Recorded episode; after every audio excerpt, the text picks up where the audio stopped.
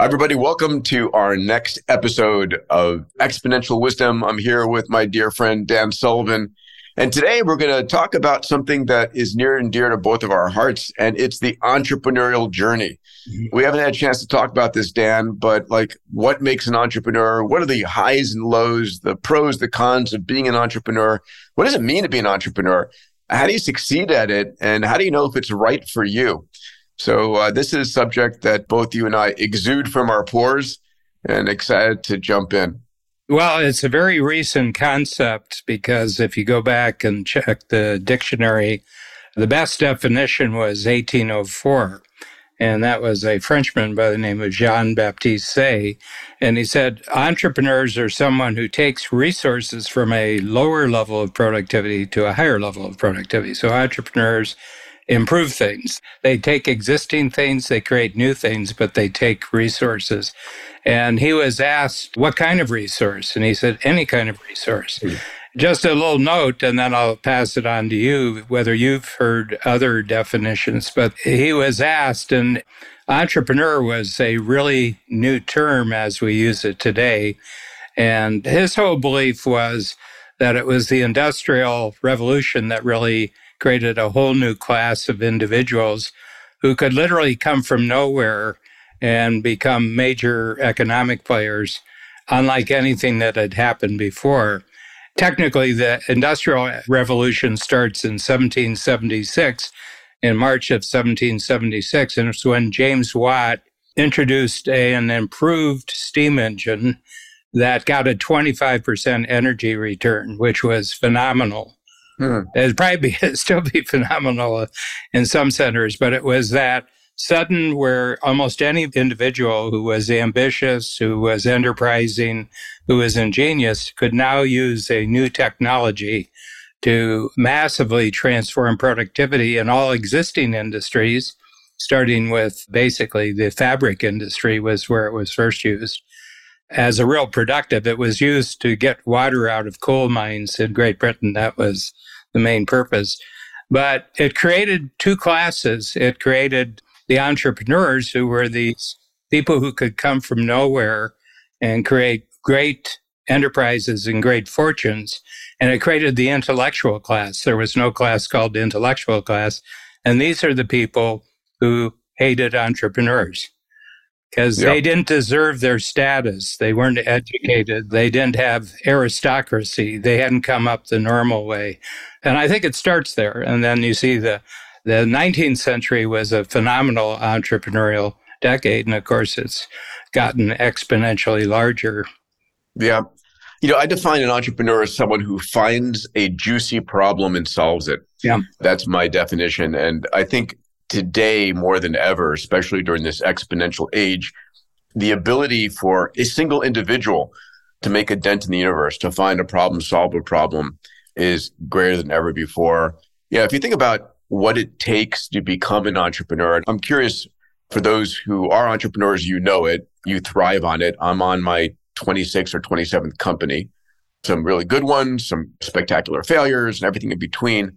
But I think if I were to rattle off the list of things, first of all, it requires passion or obsession with a subject because it's not easy. It's much easier just get a job and do what you're told. So that's the first thing. I think it requires a reasonably high risk tolerance because if you're really doing something on your own that hasn't been done before, and you could lose it all and you're not sure where your next paycheck is coming, which is some part of the early entrepreneurial journey. Risk is there. And then I think there's a, certain amount of self confidence.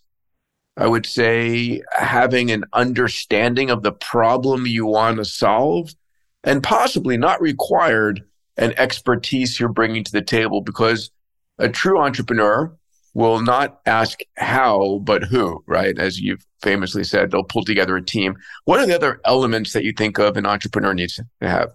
Well, I think the one that I've noticed because I am fascinated in people's histories. So whenever I meet an entrepreneur, I said, you know, when you think about the entrepreneurial path, which is definitely a fork in the road from the way that most people think about their future, When did you notice it showing up? If you had to go back to the earliest age, that you were doing things different than your peer group was doing, you were doing something different than them.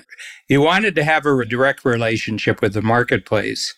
Okay. You didn't want a buffer of someone who guaranteed you income, didn't guarantee you security. You wanted to hit the yeah. marketplace. So, do you remember? I mean, I do. I do. I remember I was in high school. I started a snow removal service between my house and my friend's house a few miles away. We went door to door and sold snow removal for 20 bucks a shot. Wow.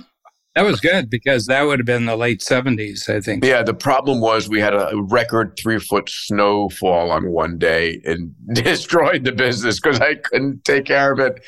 But, you know, that was my first effort. But my real entrepreneurial journey was my first year at MIT when I started a national international student space organization called Students for the Exploration and Development of Space. And it was this bold, crazy vision that actually came true and I was like, wow, this is cool. And there's like this element of surprise and delight when you start a business and people, and it was a nonprofit.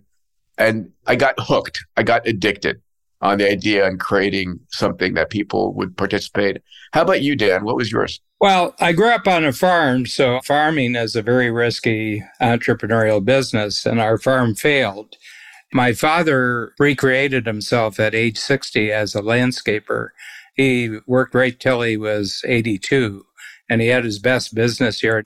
He died at 83, but he worked full time when he was 82. And then he packed it in. He packed it in. He said, I can't do it anymore. And my feeling is that the day my father wasn't doing business, he didn't know who he was. Yeah. And he just said, I'm out of here, you know. That joy that you talk about, the excitement, and a lot of it is just the applause. I think applause really keeps people in the game.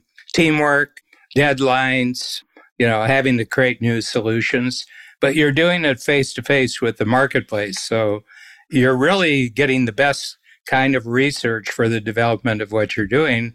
And it's check writers. Check writers are crucial and you want to be paid directly. You don't want to go through a third party. You don't want to have five levels of yes. money coming down to you. And what I noticed just to finish this topic that it shows up very early. I mean, the instinct for it shows up where it's chosen. I think there are people who are forced into it because of the failure of a large employer, and that happens. But I noticed the ones who start early tend to create new things more than the people who are forced into it. And you had a very divided, not only postgraduate, but you were already at it in undergraduate because you have your famous getting your medical degree. Yeah. Because medical school received the least amount of your passion and interest. yes, very true. I mean, when you're hooked as an entrepreneur, you love what you're doing and you're excited to jump out of bed in the morning and go and see what are the results of what I did yesterday and what can I do different today.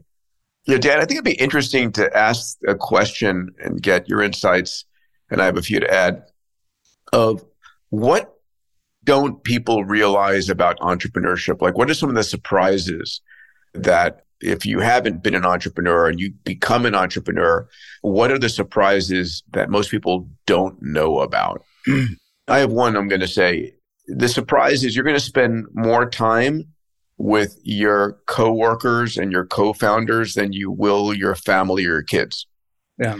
The reality is starting a company is never easy.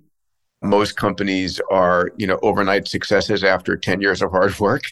And so pick your co-founder and your employee team that you're working with carefully because they're going to be as close to you and sometimes closer than family. What about you, Dan? What else surprises. Yeah, I think the biggest thing I often said if there's a God in the entrepreneurial heaven, the name of that God is cash flow. Yeah. Yeah, getting the cash flow routine because you have to market and you have to create. And it takes a while for you to get these two together that you can't just create and solve problems and then start marketing. You have to do both of them at the same time.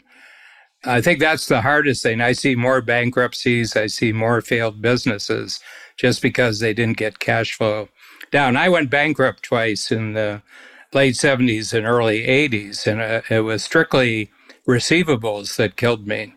You know, so in 84, we made a decision, me talking to myself, that I would never have another receivable, that what I was doing would get paid for up front. And people said, well, people just won't do that. And I said, well, I'm just going to find the check writers who would be willing to do it. But there you really have to be thinking in terms of their goals. And I think that's the next thing that you have to understand that all of your money is in the aspirational future of your best clients. It is. You said something really important about cash flow being critical. You know, as an entrepreneur, you're going to make a decision early on on if you're going to use your own money and your own blood, sweat, and tear to get the company going, are you planning at the end of this to own 100% of your own company? Or are you going to go out there and raise money from, you know, friends, families, angel investors, venture capitalists, and slowly, you know, dilute yourself from 100% ownership down to many times it may be down to 20% or 10%. And I've done both. And some of the crazy moonshot ideas require massive amounts of outside capital. But the companies that I've started and owned myself, and I started the company based upon making the first sales and building it on cash flow, have been the most fulfilling. Do you want to speak to that, Dan? Well, I remember when you know we started collaborating and A360 got created, and it was at the first really big one. We did a sample version and at SU's in Silicon Valley, right? Yeah, that's when I became fully human in your eyes because you brought check writers. I put butts in seats, you know. And, and I said, I think I was more of an abstraction or a theory before that. I remember the day before we did that first event, which was incredibly successful and has been ever since. All the money was already in. You hadn't put the presentation on and he said, Boy, I haven't actually presented anything yet. Everybody bought the tickets. Everybody bought the tickets. Yeah. And so I've just stuck with that one model for our whole life. And we're up, you know, the real program, strategic coach program, I had 15 years of one on one. And then we went to a workshop for him. And the reason was that Babs and I are Americans who live in Canada. When we moved to Canada, they said, that the tax system is voluntary, and I thought it meant optional. so the one on one career was over, and I said, We're going to have to do a workshop to pay our taxes.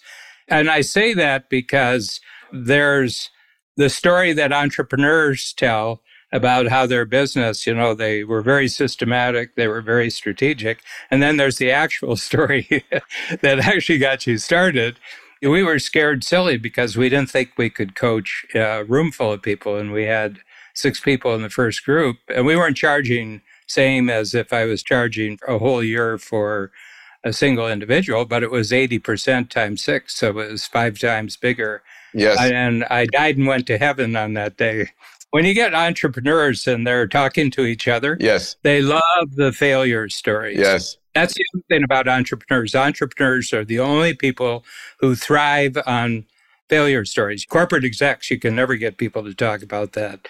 You know, government bureaucrats, nobody talks about their failures because they're swimming among sharks and it's blood in the water.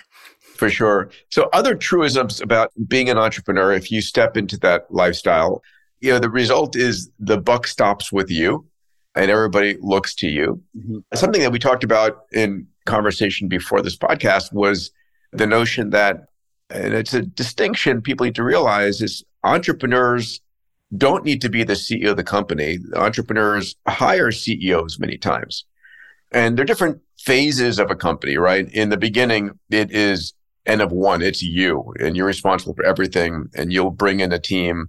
And then ultimately, the thing I love is taking a role as founder and chairman or founder and executive chairman and hiring a great CEO to run all the day to day operations, the stuff that I don't love doing. I love the creative. I love the teaching. I love the strategy. I love all of that. Uh, you want to speak about the idea of entrepreneurs hiring CEOs? Yeah. Well, in my case, I married my CEO, and, uh, or she married me. I'm not quite sure how it went. But Babs, who's my lifetime partner in personal life and business life, she was really great at creating teams. And to this day, as a real gift for putting teams together. Okay. And she just looked at me and she said, You're just doing so much. One, that you're no good at. And the other thing is, some of the things that you're no good at, you just don't do, like filing with the government and, uh, you know, paying attention to that. And so from the year before we actually started the program, she was just freeing me up. And there's one rule that she has in the company, and this goes back 34 years. It's free up Dan.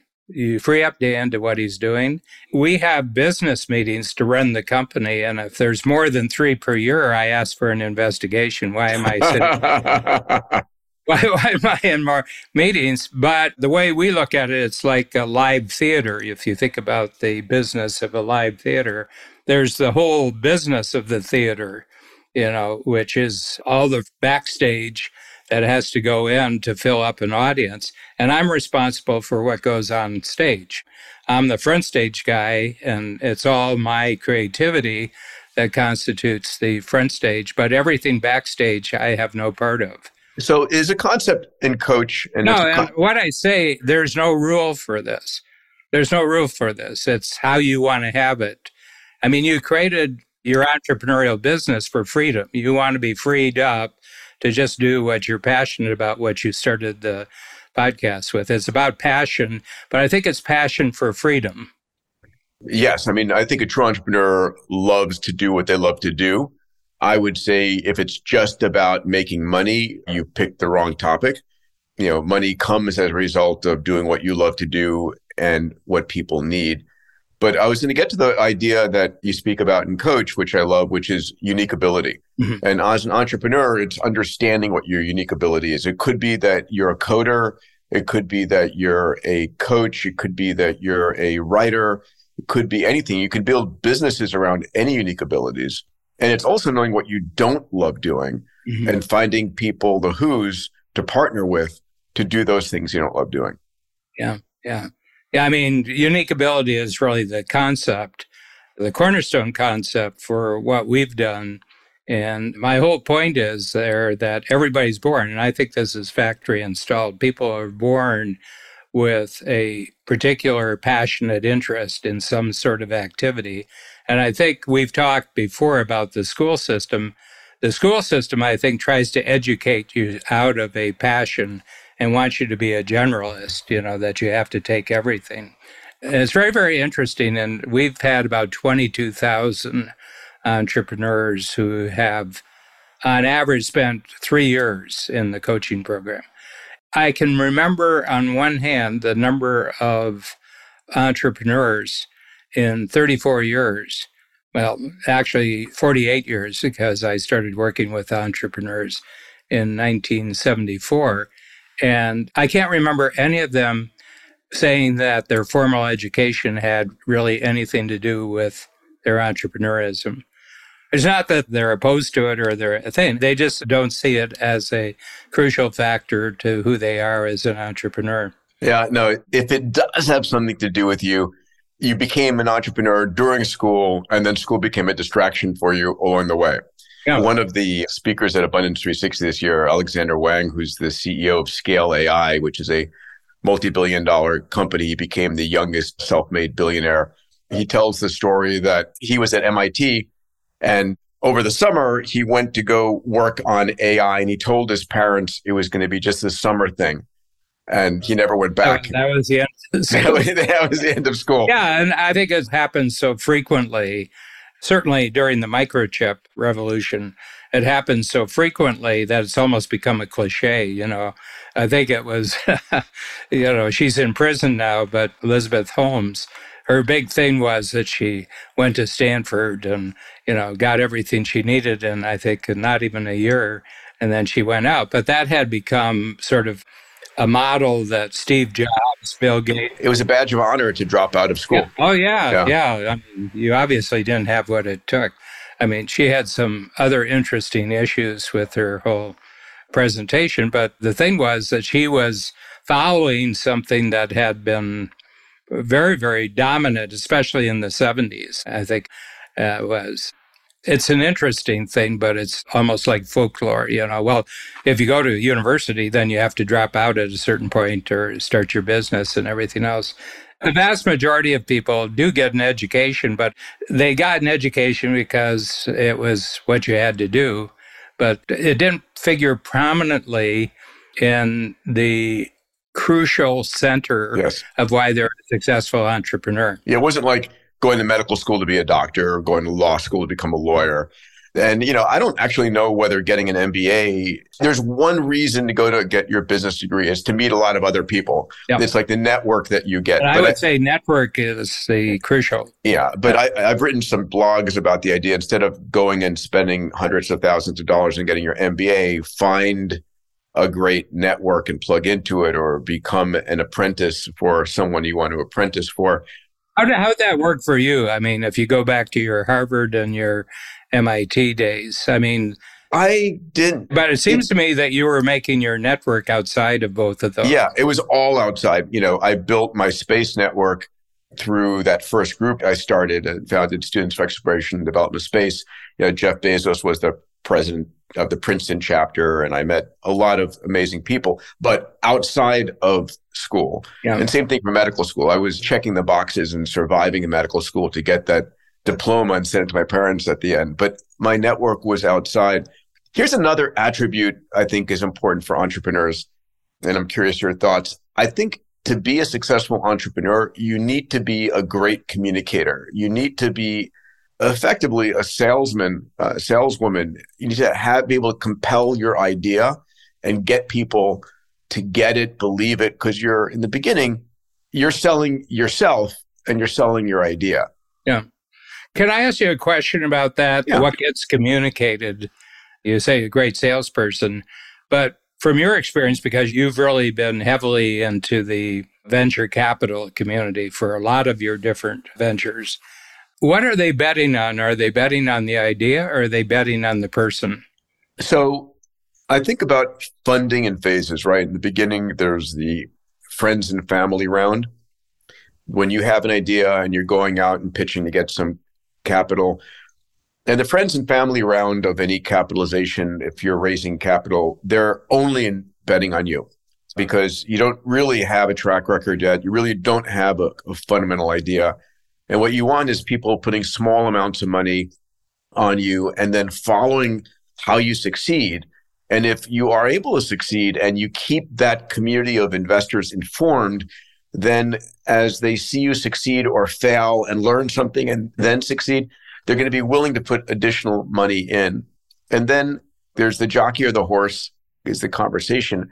But at the end of the day, a great entrepreneur with a mediocre business will reinvent it into a great business. You know, a great business with a mediocre entrepreneur will fail. Mm-hmm. And so it needs to have that level of a great person. But people in the early days are investing in you and the promise of the idea. They're definitely well, not. it's the only thing real. yeah. yeah, it's the only thing real. Yeah. Yeah. yeah. Yeah. Uh, another question about that is really the failure, because failure has a totally different meaning in the entrepreneurial world yes. than it does in all other worlds. I mean, I can't think of another world. Like in the entertainment industry, it's still the same model. I think you may know him or have met him, Jeff Madoff. Yes, I know him. Yeah. And Jeff, at age 73, decided to write a Broadway play, a Broadway musical play, and started five years ago and it opens in Chicago. It's gone through the first route to open outside of New York City. They had workshops in New York and then started in Philadelphia. And they had a three week run and it was spectacular. I mean, they got rave reviews and sellout audiences. But at each level, who was doing the funding moved up a level. You started off with people you knew when you began, and now it's big, big money coming in. They have a 12 week run in Chicago. It's called Personality, and it's the musical history of Lloyd Price, who was the real first crossover rock and roll 1951, 1952. Babs and I just invested because my first thought in life is I wanted to go into theater. You know, I've got good skills. I've got good theater skills, but I don't have the passion. You know, I wouldn't stick with it. I said, Jeff, we'll pay for the coffee. we're on our third round. We put in, you know, not insignificant, but certainly not the top investor. But now you're talking about millions have to come in. You know, it's coming in from foundations, it's coming in from people who are strangers. Yeah. There's also a different world today as an entrepreneur. You know, capital goes through cycles of being restrictive and hard to get, and capital becomes open and available. You know, in the late dot com revolution, you know, there was like I remember a friend of mine describing Silicon Valley as rivers of gold flowing. Well, you just put your ladle and pick it up, and then all of a sudden it shut off instantly. And so when I think about, you know, guidance to an entrepreneur, it's okay to have a big, passionate moonshot where you want to impact, you know, millions or billions of people. But I think it's really important to have a business plan that delivers dollar one to a customer in the beginning, like you say, check writers, right? Because you learn a lot when you actually have to generate revenue at the start versus theory. How do you think about that? What's your advice to entrepreneurs who are getting started now? Well, I think the faster you can, uh, one, I mean, dollar one for the investor, but dollar one for yourself. So Babs and I put in a policy right from the beginning that 15% of gross was ours right off the top every year. Right. And sure. we've done that since we started. We started off with two employees and now we have 130. You know, we were just in Toronto and now we're in three countries. I have 16 other coaches and we've just had that constant model.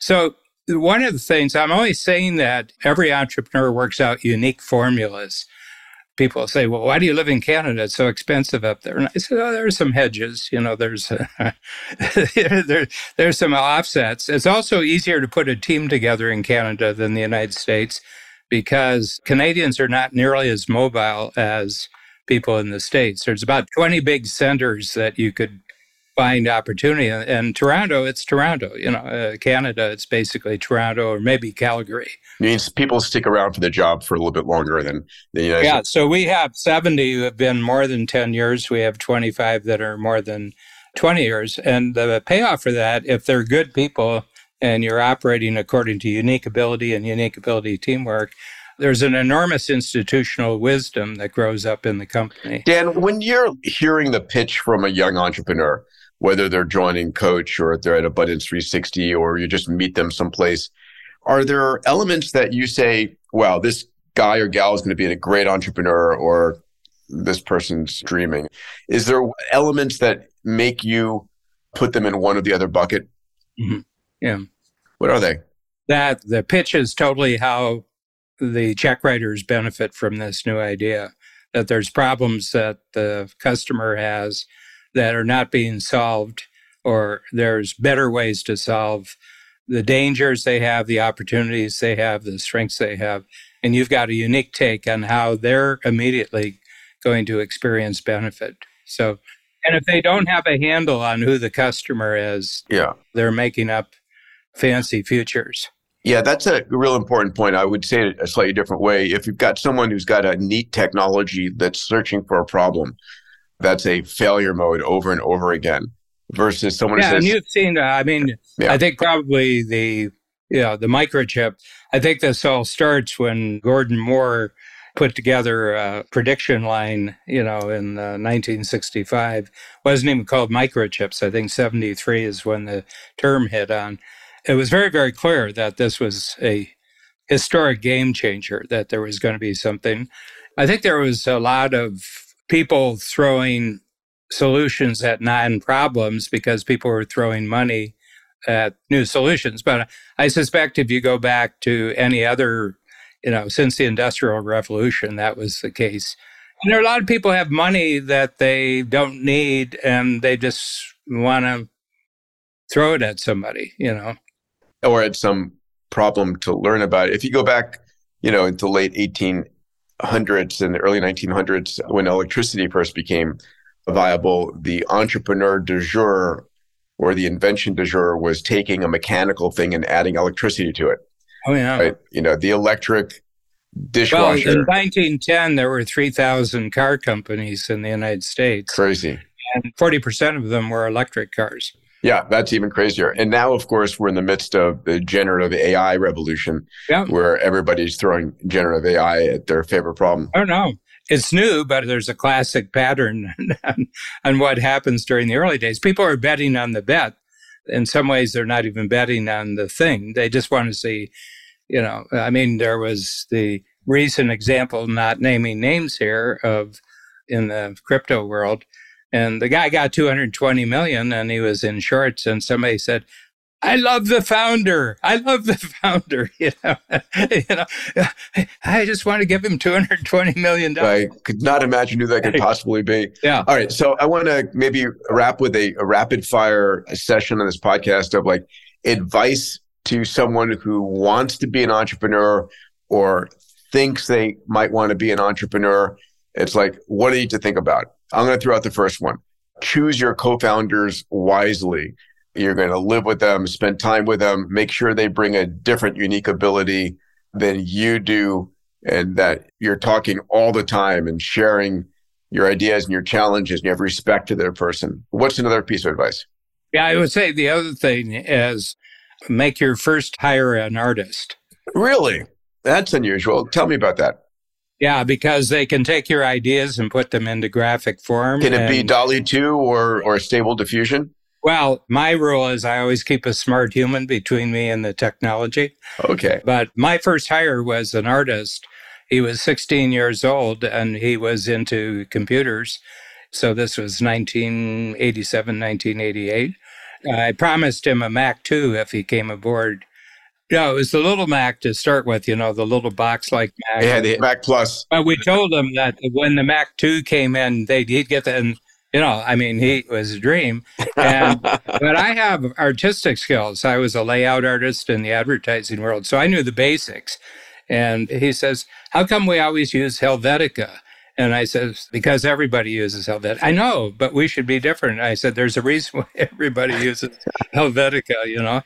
And so I hired an artist, and because we had fantastic slides in those days, and you could tell your whole story. Dan, you're dating yourself way back where? Late 1980. I mean, I was old in 1980s. I mean, I'm uh, I'm timeless now. Yes, you are. You are. You're only halfway done with life, at least halfway. At 78.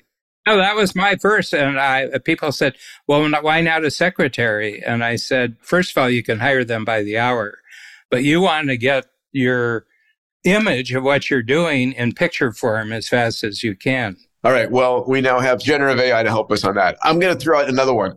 Pick a subject you're obsessed by, not interested in. That you pick a topic for your business, your company that you're passionate about, you're obsessed by, and it's not a passing fancy. It's a passion for or a passion against? Well, it could be a passion for or a passion against, right? Yeah. It could be a problem that you refuse to let go on any further. I'm going to solve this no matter what it takes, or I'm ex- I'm going to create this. What's another piece of advice? Mine is talented, successful, ambitious entrepreneurs yeah. who don't have any lifestyle goals that they're heading towards and don't have any status goals. They just have growth goals. Okay.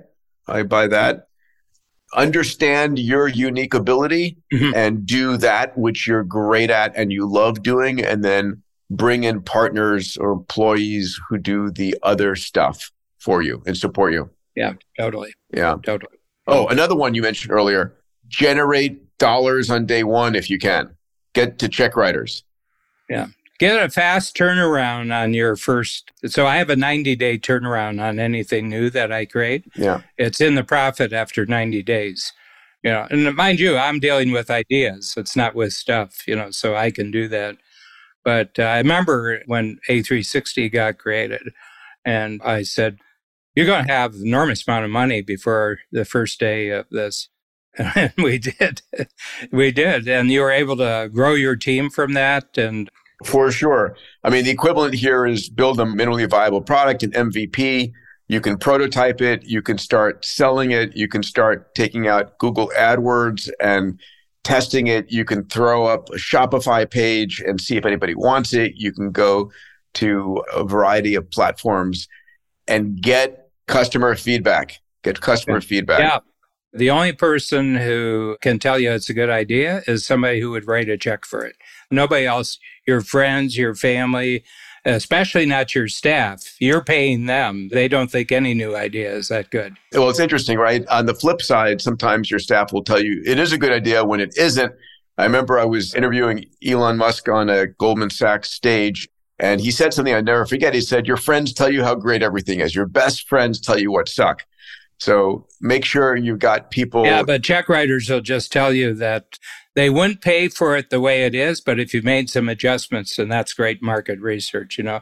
And I think you mentioned Elon, and I think Elon is, from my perspective, you know, which is not close like yours is, of all the big tech people, I think he's the truest entrepreneur of them all. Yeah, for sure. Sees a problem, jumps on it. Well, not only that, but he continually takes big risks. Yes. And the other thing he's got a very interesting, which I totally agree with, is fail as fast as you can and as often as you can. And pretty soon you're going to get to something that nobody else could possibly have created. Yeah, it's amazing. He's got a different kind of nervous system, I think. He does. He's also one of the most extraordinarily intelligent individuals I've ever met in my life who has a first well, principle thinking mindset. Yeah. He read and almost memorized whole encyclopedias when he was a kid. His understanding of geopolitics and everything. I mean, when Elon makes a big decisions like a $10 million factory in Mexico. 10 billion, right, yeah. 10 million. Yeah, you can't round off with 10 million.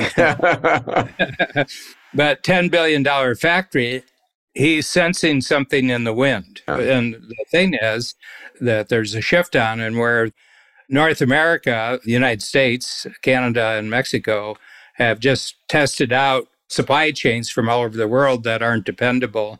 And he said, one of the things everybody's decided, it can be in Mexico, but it has to be on the continent. You can do it by truck, you can do it by train, you know, and everything. But the other thing, the pay scales in Mexico are about one sixth the pay scales in the United States. At almost every level, the US is six times the pay scale. And you have to have that with high technology. You got to have this spectrum of pay scales. I mean, he bought Twitter and everybody says, you know, he's just fooling around. It's like somebody buying a baseball team. And I said, no, no, no, no. I said, it's really dangerous to second guess Elon Musk. My guess is that when he takes it public again, it'll be at least 5x what he bought it for oh, yeah. with a, a number of new revenue streams.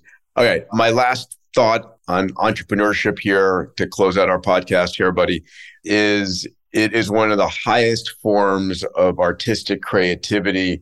You're creating something that can change the world.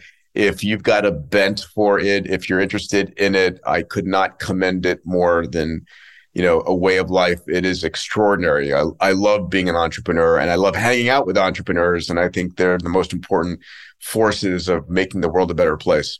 I talk to people as if it's a career choice. It's not a career choice.